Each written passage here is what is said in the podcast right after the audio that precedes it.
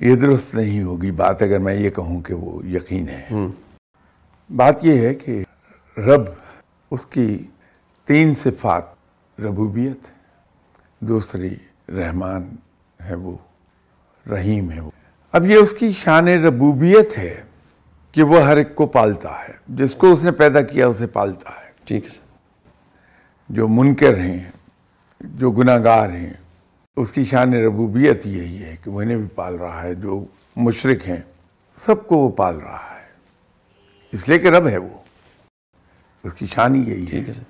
اس دنیا کے لیے وہ رحمان ہے کہ وہ بغیر یہ دیکھے کہ کون کیا ہے وہ عطا فرماتا ہے۔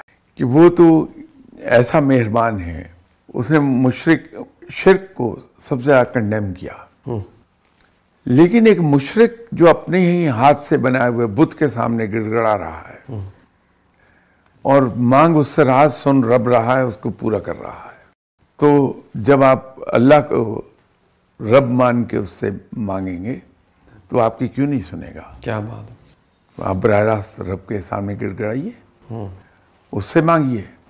تو اپنے ماننے والے کو کی کیوں نہیں سنے گا؟ بے شک۔ تو بات یہ ہے کہ ان کی بھی وہ رب ربی سن بھی رہا ہے، پورا بھی کر رہا ہے۔ یہ اس کی شان ربوبیت ہے۔